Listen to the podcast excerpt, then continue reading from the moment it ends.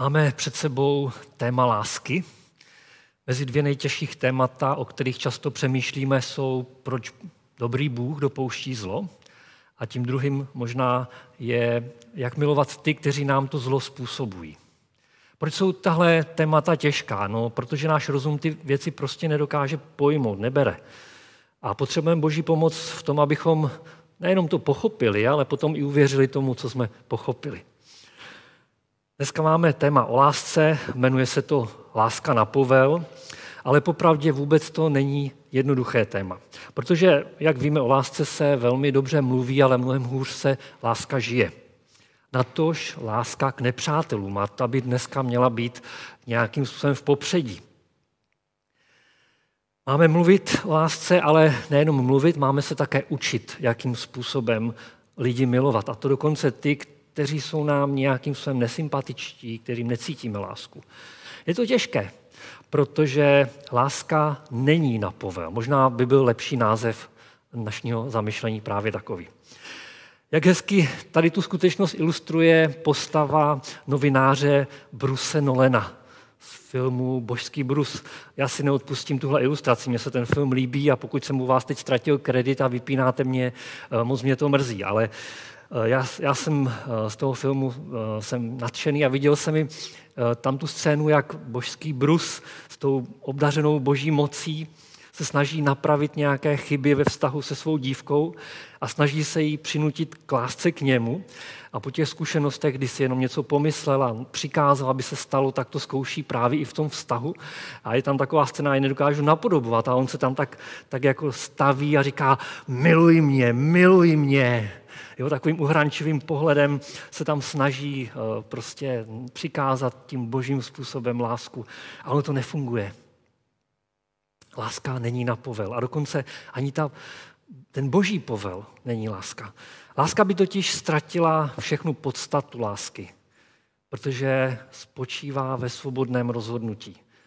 Ve svobodném rozhodnutí milujícího milovat někoho druhého navzdory tomu, že není milován. Navzdory tomu, že tu lásku neprožívá. A tak my dneska budeme čelit téhle výzvě lásky, kterou Ježíš adresoval už v době jeho života a která platí i pro naši generaci. Je to výzva milujte, žijte pro lásku. Někdy Bůh o, tomhle, o téhle výzvě mluví jako o druhém přikázání. V níž jsou vlastně zhrnuty všechny další přikázání. Pokud bychom totiž milovali druhého člověka, skutečně tím způsobem, kterým nás Bůh učí, tak potom všechna ostatní přikázání nejsou potřeba, protože přece budu si vážit svých rodičů za jejich péči, nebudu někomu nebo něco nebo někoho krást, protože ho miluji. Ze slovníku nám vypadne eh, slovo pomluv eh, stejně rychle, jako nám v přibývají slova se základem korona nebo covid covidárium například, že koronténa, koronáč. Mimochodem, víte, eh, slyšel jsem nové slovo, eh, rouškovník. Slyšeli jste, víte, co je rouškovník? Údajně sloup pro zavěšení roušek zdarma. Takže možná jste už také narazili na nějaký rouškovník. Eh, je zřejmé, že naše láska k druhým lidem, ta bezpodmínečná, ta, která pro nás není přirozená, bude souviset s naší láskou k Bohu a i o tom dnešní zamyšlení musí být. Máme tedy výzvu, milujte. Milujte druhé, milujte život, milujte Boha. A je to výzva, pro co žít. Žijeme obecně pro mnoho věcí, pro mnoho vztahů či hodnot. A možná bychom mnozí řekli, že žijeme pro lásku k druhým lidem. Ale dost často ta realita každého života odhaluje naše skutečné vize a cíle. Skutečné hodnoty. Vztahy jdou do pozadí a láska k lidem prohrává mnohdy s láskou k sám k sobě nebo k láskou k věcem. S láskou k zálibám nebo k nějakému úspěchu. Vztahy jdou do pozadí. Osobně jsem křesťan a říkám všem, že miluji druhé lidi. A chci vám říct, eh, jsem upřímný jsem ochotný pojmenovat to, co v srdci prožívám, pravdivě, pak kolem mě potkávám lidi, které prostě necítím lásku. Proč? protože mi jejich přítomnost a život nic dobrého prakticky nepřináší. Ruší můj klid, chtějí pro mě různé věci, když zrovna nemám čas, obtěžují mě možná kouřem z cigaret nebo něčím jiným. Prostě kdyby nebyli, vůbec by mi nechyběli. Tak to někdy eh, se setkávám s touhle skutečností v mém životě. A nemluvím teď o rodině jako mých nejbližších, ale o lidech, kteří jsou někde kolem mě, možná sousedí nebo někdo takový. Ale možná stopy takové nelásky zaznamenáváme mezi sebou nebo v našich srdcích i ve stazích k našim nejbližším, v našich rodinách. Je to možné. Je to hrozné, kolik de facto nepřátel můžeme jako lidé mít a ani to nemusíme čelit žádnému pronásledování, co by křesťané třeba. A tak Ježíš nás zve k životu v lásce ve svém kázání nahoře, ze které v poslední době eh, vycházíme pro naše zamyšlení a předkládá nám jakoby novou vizi života s touhle výzvou. A tak já teď přečtu dnešní text, který je pro nás důležitým východiskem a čtěme tam přikázání o tom, že máme milovat druhé lidi. Ale čtěme ten text nejenom jako nějaké přikázání, možná dokonce nesplnitelné přikázání, ale čtěme ho jako jakousi vizi, jakýsi sen, který pro nás Pán Bůh má. Jako zaslíbení toho, co všechno se může stát, když budeme na tahle slova Bohu reagovat a řekneme ano, dovolíme to. Chceme jít za tebou, Ježíši. Tak, jak to udělali mnozí z těch, kteří to slyšeli tehdy. Takže tím textem je Matoušovo evangelium, pátá kapitola, jsou to verše 43 až 48. Slyšeli jste, že bylo řečeno, milovati budeš bližního svého a nenávidět nepřítele svého. Já však vám pravím, milujte své nepřátele a modlete se za ty, kdo vás pronásledují, abyste byli syny nebeského Otce. Protože on dává svému slunci svítit na zlé i dobré a déšť posílá na spravedlivé i nespravedlivé. Budete-li milovat ty, kdo vás milují, jaká vás čeká odměna? Což i celníci nečiní to tež. A jestliže zrovna zdravíte jenom své bratry, co činíte zvláštního? Což i pohané nečiní to tež. Buďte tedy dokonalí, jako je dokonalý váš nebeský Otec.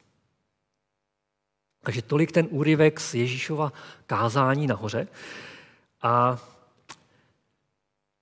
co vy na to? Je to jenom příkaz, navíc nesplnitelný, anebo je tady něco, uh, něco víc? Je tady nějaká vize, nějaký sen, nějaká, nějaká naděje pro něco, po čem toužíme ve svém životě? Je to jenom příkaz, na kterém stroskotám a tak půjdu dál jako při luštění křížovky na něco jiného, co bude lehčí? A nebo se budu s Bohem bavit o tom, jakým způsobem to myslí a jak to chceme, jak to mám udělat, jakým způsobem chce on eh, tyhle věci v mém životě udělat. V čem spočívá tahle vize? Jak moc silný dopad bude mít pro můj život?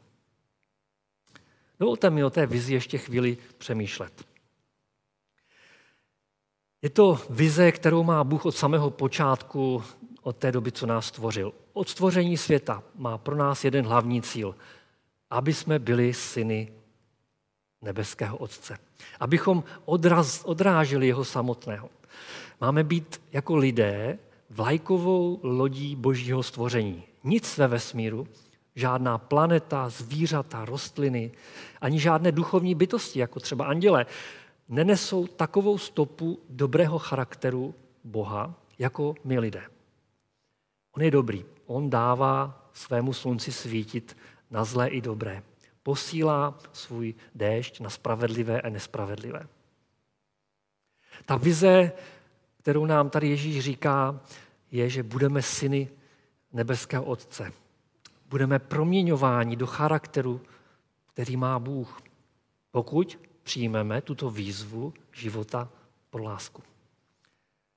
Boží charakter je neposkvrněný a jeho náhled na spravedlnost proto není zkreslený. Jeho soucit a láska, obětavost jsou neporušené a proto jsou plné a veliké.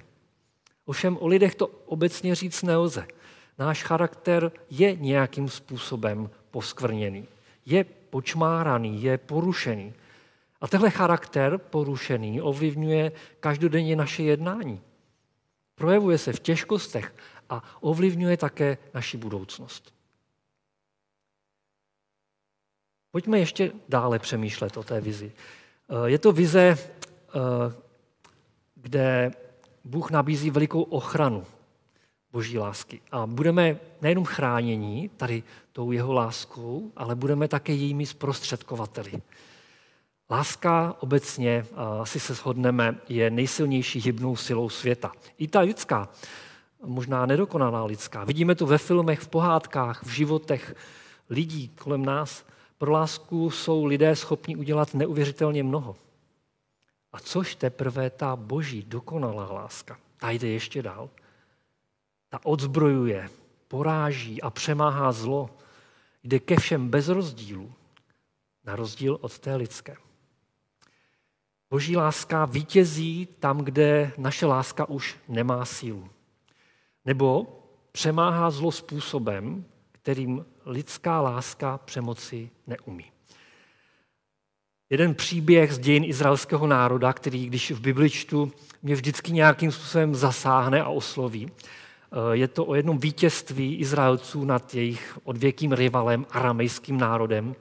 Bůh tehdy dovedl zázračně Izrael k vítězství nad těmihle vojsky aramejců a bylo to zajímavým způsobem. On ty vojska nějak oslepil a dovedl je v podstatě sám Bůh do zajetí, eh, prostě pod izraelské zajetí. A ten izraelský král, když je zajal, tak se potom ptal Boha skrze proroka Elíšu, známý prorok, možná ho znáte také z eh, Bible, jestli má tyhle vojáky aramejské pobít. A tehdy mu Bůh dal strašně zajímavou odpověď. Budu citovat přímo to, co říkal tehdy Elíša tomu izraelskému králi. Řekl mu, nepobíjej, což si je zajal svým mečem a lukem, aby si je pobil. Předlož jim chléb, vodu, ať jedí a pijí. Pak ať jdou ke svému pánu. Připravil jim tedy velkou hostinu a když se najedli a napili, propustili je a oni odešli ke svému pánu. A aramejské hordy už nikdy nevpadly do izraelské země. Není to úžasný příklad boží lásky k nepřátelům? Boží lásky, která chce proudit skrze lidskou lásku? Láska a milosrdenství totiž odzbrojuje nepřítele. A nejsilnější svědectví o Bohu, které můžeme jako vydat, je svědectví lásky. Proto Japoštol Petr a mnozí další autoři Nového zákona píší například tohle. Dovolte mi citát z prvního listu Petra, Petrova. On říká, všichni buďte jedné mysli, soucitní, plní bratrské lásky, milosrdní a pokorní. Neodplácejte zlým za zlé, ani urážkou za urážku. Naopak žehnejte. Vždyť jste byli povoláni k tomu, abyste se stali dědici požehnání. Chceš-li milovat život a vidět dobré dny, zdržuj jazyk od zlého a rty od stivých slov. Odvrať se od zlého a čin dobré, hledej pokoj a usiluj o něj. Pán Kristus, buď svatý ve vašich srdcích. Buďte vždycky připraveni dát odpověď každému, kdo by vás vyslýchal o naději, kterou máte, ale čiňte to s tichostí a s úctivostí. Když jste vystaveni pomluvám, Zachovávejte si dobré svědomí, aby ti, kteří hanobí váš dobrý život v Kristu, byli zahambeni. Je přece lépe, abyste trpěli za dobré jednání, bude-li to snad boží vůle, než za zlé činy.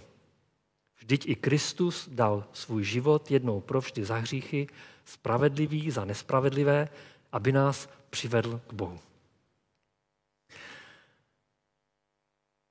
Ta vize kterou nám dnes Ježíš předkládá, říká něco důležitého pro smysl našeho života.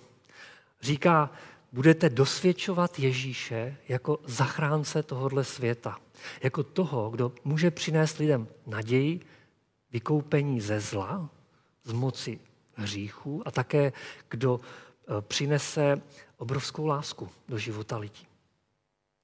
Budeme dosvědčovat Ježíše pokud tuhle vizi přijmeme a půjdeme za ní, jak ne naším způsobem, ale jeho způsobem.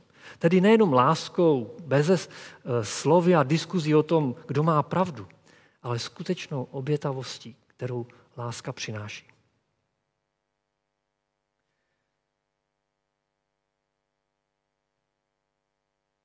Život pro lásku je něčím neobyčejným, je něčím výjimečným. To, k čemu nás dnes Ježíš zve, nezve nás k něčemu všednímu. Čeká nás život, který je neočekáváně plný a má zaslíbení plnosti a nevšednosti. Má zaslíbení odměny. Budete-li milovat ty, kdo vás milují, jaká vás čeká odměna? Což i celníci nečiní to tež? A jestliže zdravíte jenom své bratry, co činíte zvláštního? Což i pohané nečiní to tež? Láska je, o které mluví Ježíš, ta jeho, eh, je jakýmsi trumfovým esem v našem životě, které máme mít v rukávu jako křesťané.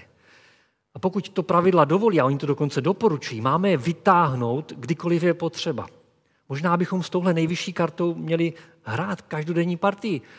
Měl bych zjistit, jestli nějakou takovou v ruce mám. No v rukávu není, podíváme se sem a mám. Je to dobré. Je to dobré. Mám srdcové eso. Eh, je to ilustrace samozřejmě, ale měli bychom eh, tohle srdcové eso mít stále u sebe a nejlépe na srdci. Měli bychom žít pro lásku, pro druhé. Měli by, měl by to být náš prvotní zájem. Máme tuto kartu k dispozici, máš ji ty ve svém životě. Možná nemáš ji jako kartu v rukávu, ale pokud jsi křesťan, pokud jsi ten, který vydal svůj život Kristu, tak věř, že ji máš ve svém srdci. Tou kartou, tím trumfovým esem je boží přítomnost eh, v osobě Ducha Svatého. A poštol Pavel říká, boží láska je vylita do našich srdcí skrze Ducha Svatého, který nám byl dán. Co tedy prakticky znamená milovat? Myslím, že není příliš potřeba mluvit o tom, co to znamená. Většina, možná všichni víme, co bychom měli dělat a co ta druhá, co ta láska vlastně znamená. Buď to prostě víme skrze svědomí, nebo mnohé z toho, co říká Bible, už jsme také četli. Možná je zajímavé zdůraznit jenom to, koho všechno máme milovat. Ježíš říká, abychom milovali i své nepřátele. On mluví o tom, že máme mluvit ty, kteří jsou našimi bližními, ti, kteří jsou kolem nás. A to slovo blízní, bližní, blízký, ten, je, který je kolem nás, není myšlený tak, že je to člověk, který je mi blízký nějakým způsobem, třeba protože je hezký, nebo protože je stejné národnosti, ale, nebo protože něco dobrého udělal. To není ano, je to blížní, ale není to pouze význam tohohle slova. To slovo blížní, ten, ten blízký člověk, je míněn člověk, který je mi nějakým způsobem fyzicky blízký. Ten, který je v mé bezprostřední blízkosti fyzicky kolem mě. Ten, kterého uvidím, když se podívám kolem sebe. Máme prakticky řečeno milovat každého bez rozdílu, kdo je v naší blízkosti. Tak, jak to dělá Bůh, který taky miluje bez rozdílu. Samozřejmě zmíněná Ježíšova oběť na kříži je tím největším důkazem, je tím esem v rukávu. Otázka pro nás, kdo je tvůj blížní. Toto slovo souvisí velice s tou fyzickou blízkostí. Tvůj blížní může být i tvůj nepřítel. Dostanete se do vězení, kde vás nějaký mučí nějaký hrubý strážce či spoluvězeň, nebo když se dostanete do školy, kde vás deptá nějaký učitel, který si na vás samozřejmě nezaslouženě zasedl. Nebo když máte v práci šéfa nebo kolegu, který se do vás neustále naváží, pomlouvá, to je váš bližní.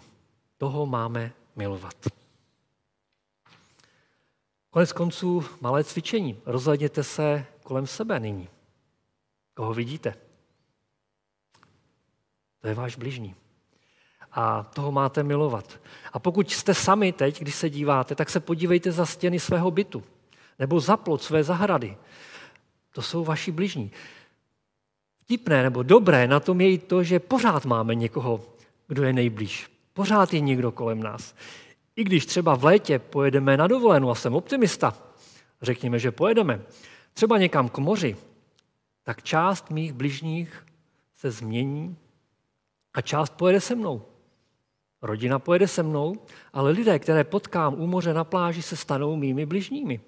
A tak například opilci v kempu se můžou stát mými bližními jedna, dvě, nebo třeba zlodějíček metru Paříže. Můj bližní. Co znamená milovat? Kterým směrem jde ta láska Boží? Milovat znamená žehnat druhým. Žehnejte místo proklínání, místo nadávání, protože Bůh žehná. Můžeme tím začít. Můžeme začít tím, že budeme dělat opak toho, co jsme doposud dělali. Tedy nebudeme nadávat, ale budeme dobrořečit. Budeme, nebudeme vracet zlo, ale budeme hledat dobro. Máme dobře činit jiným, protože i Bůh činí dobro všem bez rozdílu. V téhle části nejde jenom o slova, jde o skutek, jde o nějaké jednání, jde o nějaký skutečný projev lásky.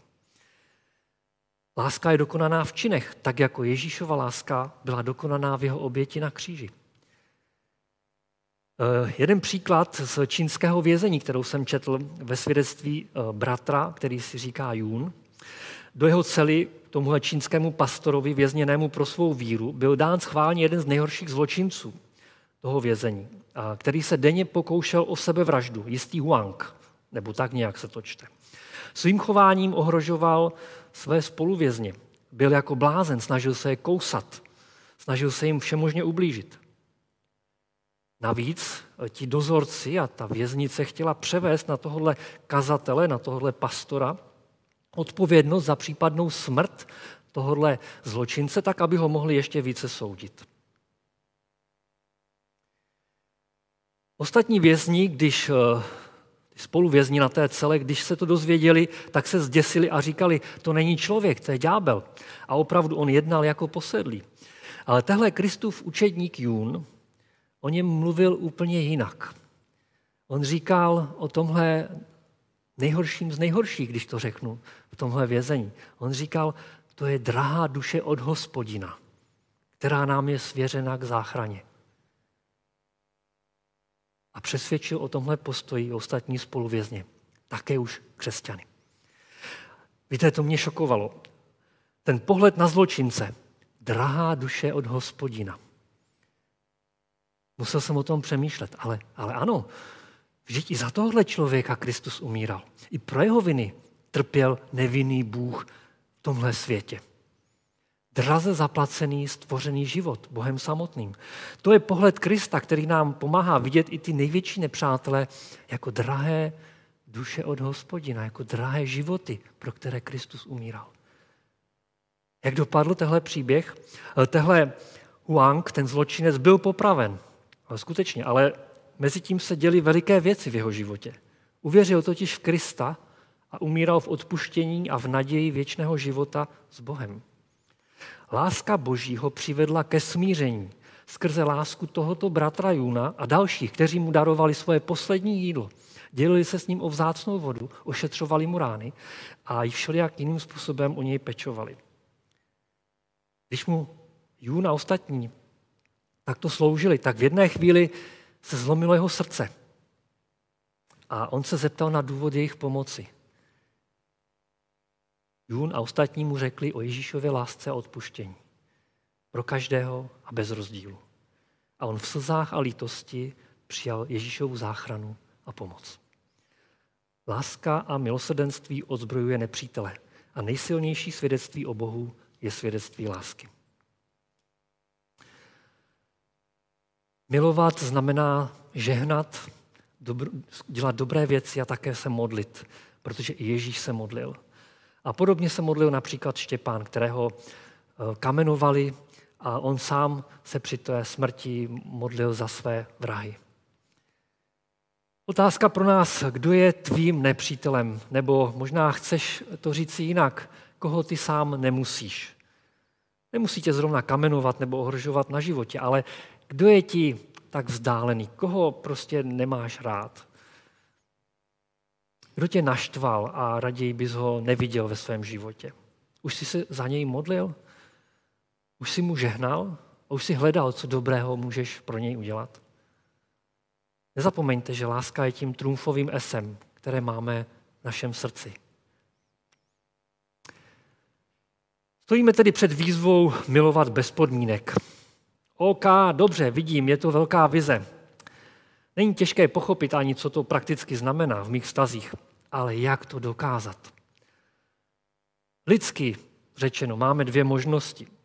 Buď budeme tu lásku předstírat snahou o příjemné vystupování ke všem, ale nebude to ono. A nebo si tak nějak vybereme, ke komu budeme vlídní a ke komu ne.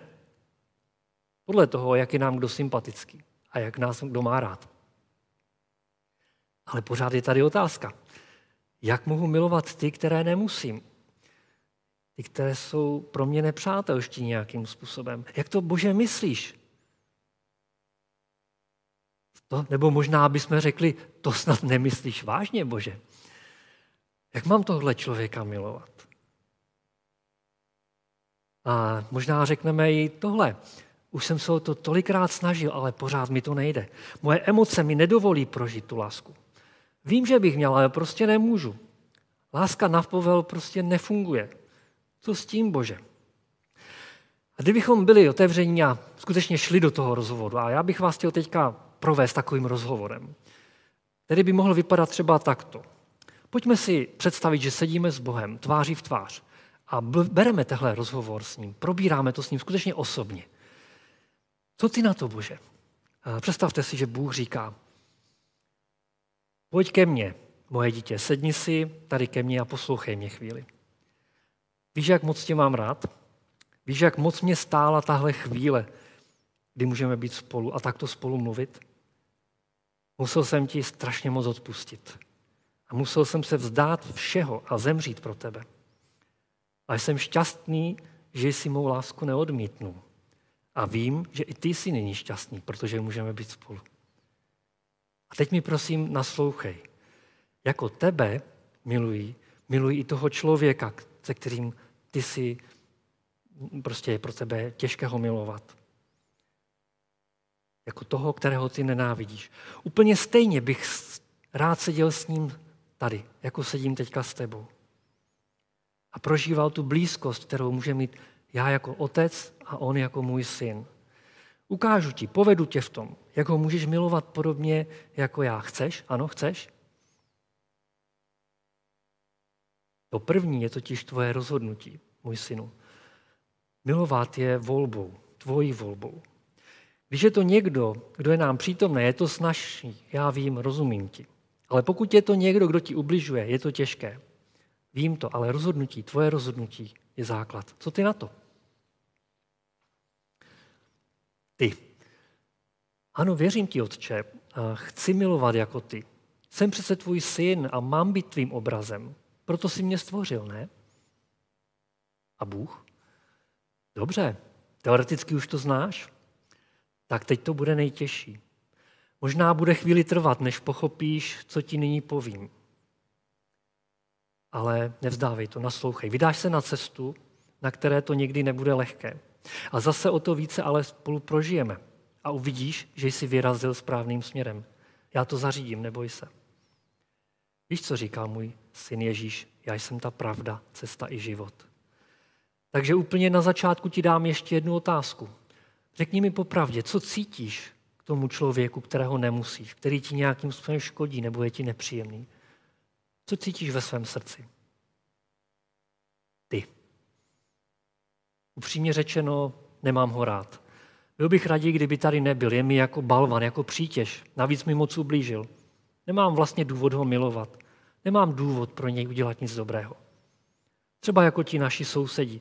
Jediné, co mi přináší, je hluk, problémy, nervozita, stres toho, že musí mít řešit, aby na nás, eh, aby za nima chodit, aby žádat o klid. Navíc kouří a ten smrad jejich cigaret. To mě opravdu trápí. Bůh. Ta láska k druhým, ke které tě zvu, musí začít ve tvém srdci. Začíná ve chvíli, kdy pochopíš, že problém tvé nelásky není jejich nenávist, jejich zloba, ale je to tvoje nenávist, tvé neodpuštění. Je to něco, co mohu změnit jestliže uznáš a uvěříš v moji moc to změnit. Co ty na to? Já. To snad nemyslíš vážně. Můj problém s tím, jak se oni chovají, Bůh. Myslím, že ano. Přemýšlej o tom. Můžeme o tom spolu dál mluvit. Pomohu ti to pochopit. Ale bez toho se nehneme, to mi věř. Ty? Tak dobře, budu o tom přemýšlet. A co bude pak? Bůh. I pak ti budu pomáhat. Důležité bude, abys viděl všechny příležitosti, na kterých tvoje láska k tomu člověku bude růst. Dám ti příklad. Jeden můj v Číně, říkali mu bratr Jun, viděl jsem, jak sloužil uh, skrze svoji lásku spoluvězni, který byl odsouzený k smrti za hrozné násilí a vraždy a který byl velkou hrozbou pro každého dalšího spoluvězně. Ukázal jsem mu, že i takového člověka může, může milovat a prožít moji lásku. Pomohl jsem mu, aby se vzdal svého jídla, aby mu ušetřil rány a pomohl mu různým způsobem. Měl si vidět, jak ten člověk byl dotčený mojí láskou. A ty, jo, ten příběh znám, zrovna o tom dneska mluvil jeden kazatel. Bůh. I pro tebe mám připravené příležitosti, ve kterých můžeš lásku svým bližním prokazovat. I těm, co nyní nemáš rád, protože oni možná nemají rádi tebe. Napsal jsem ti toho hodně ve své knize, kterou čteš v Bibli. Vzpomínáš? Přečti si něco. Ale nezapomeň, že to nejdůležitější je začít v tvém srdci. Bez toho se nehneme. Ano, Otče, děkuji ti. Budu číst, budu číst, eh, budu poslouchat, budu se ptát, budeme spolu o tom dál mluvit. Ano, Otče, děkuji ti. Děkuji ti za tahle slova, za to, že je tady naděje i pro mě, že bych mohl milovat tak jako ty. Otče, který jsi v nebesích, kež jsi posvěcený v mém životě, kež se tohle stane v mém životě. Přeju si, aby to království tvé lásky bylo nejenom někde v nebi, ale také tady na zemi. Prosím, dávej mi svou sílu, jako ten chleba, který každý den jím a potřebuju. Dávej mi svoji lásku, kterou každý den potřebuju. A odpust mi, můj otče, že často sám eh, se proviní láskou vůči ostatním. A že je tak těžké, abych odpustil těm, kteří mi nějakým způsobem už uškodili. A chci jim odpouštět, Otče, chci, jim, chci je milovat. A tak mi prosím tě, nevydávej v pokušení, abych je nenáviděl. A nevydávej mi v pokušení je nemilovat. Nevydávej mi v pokušení to vzdát s láskou ke komukoliv, kdo je v mé blízkosti. Protože vím, že pokud bych nemiloval, tak přijdu o tvoji velikou lásku. A jestliže neodpustím druhým lidem, tak sám budu uvězněný v neodpuštění vůči ostatním. A tak věřím, že ty sám mi v tom můžeš pomoct. A tobě taky, eh, milí posluchači. A modlím se tímto způsobem i za tebe, aby eh, tahle výzva, tahle, tahle vize, kterou nám dnes Bůh přinesl, aby mohla být živou a takovou touhou tvého života. Aby to byl sen, pro který žiješ. A aby si na téhle cestě a v tomhle snu prožil skutečnost Boží lásky ve svém srdci. A byl připravený milovat kohokoliv Bůh přivede do tvé blízkosti. Děkuji ti za pozornost.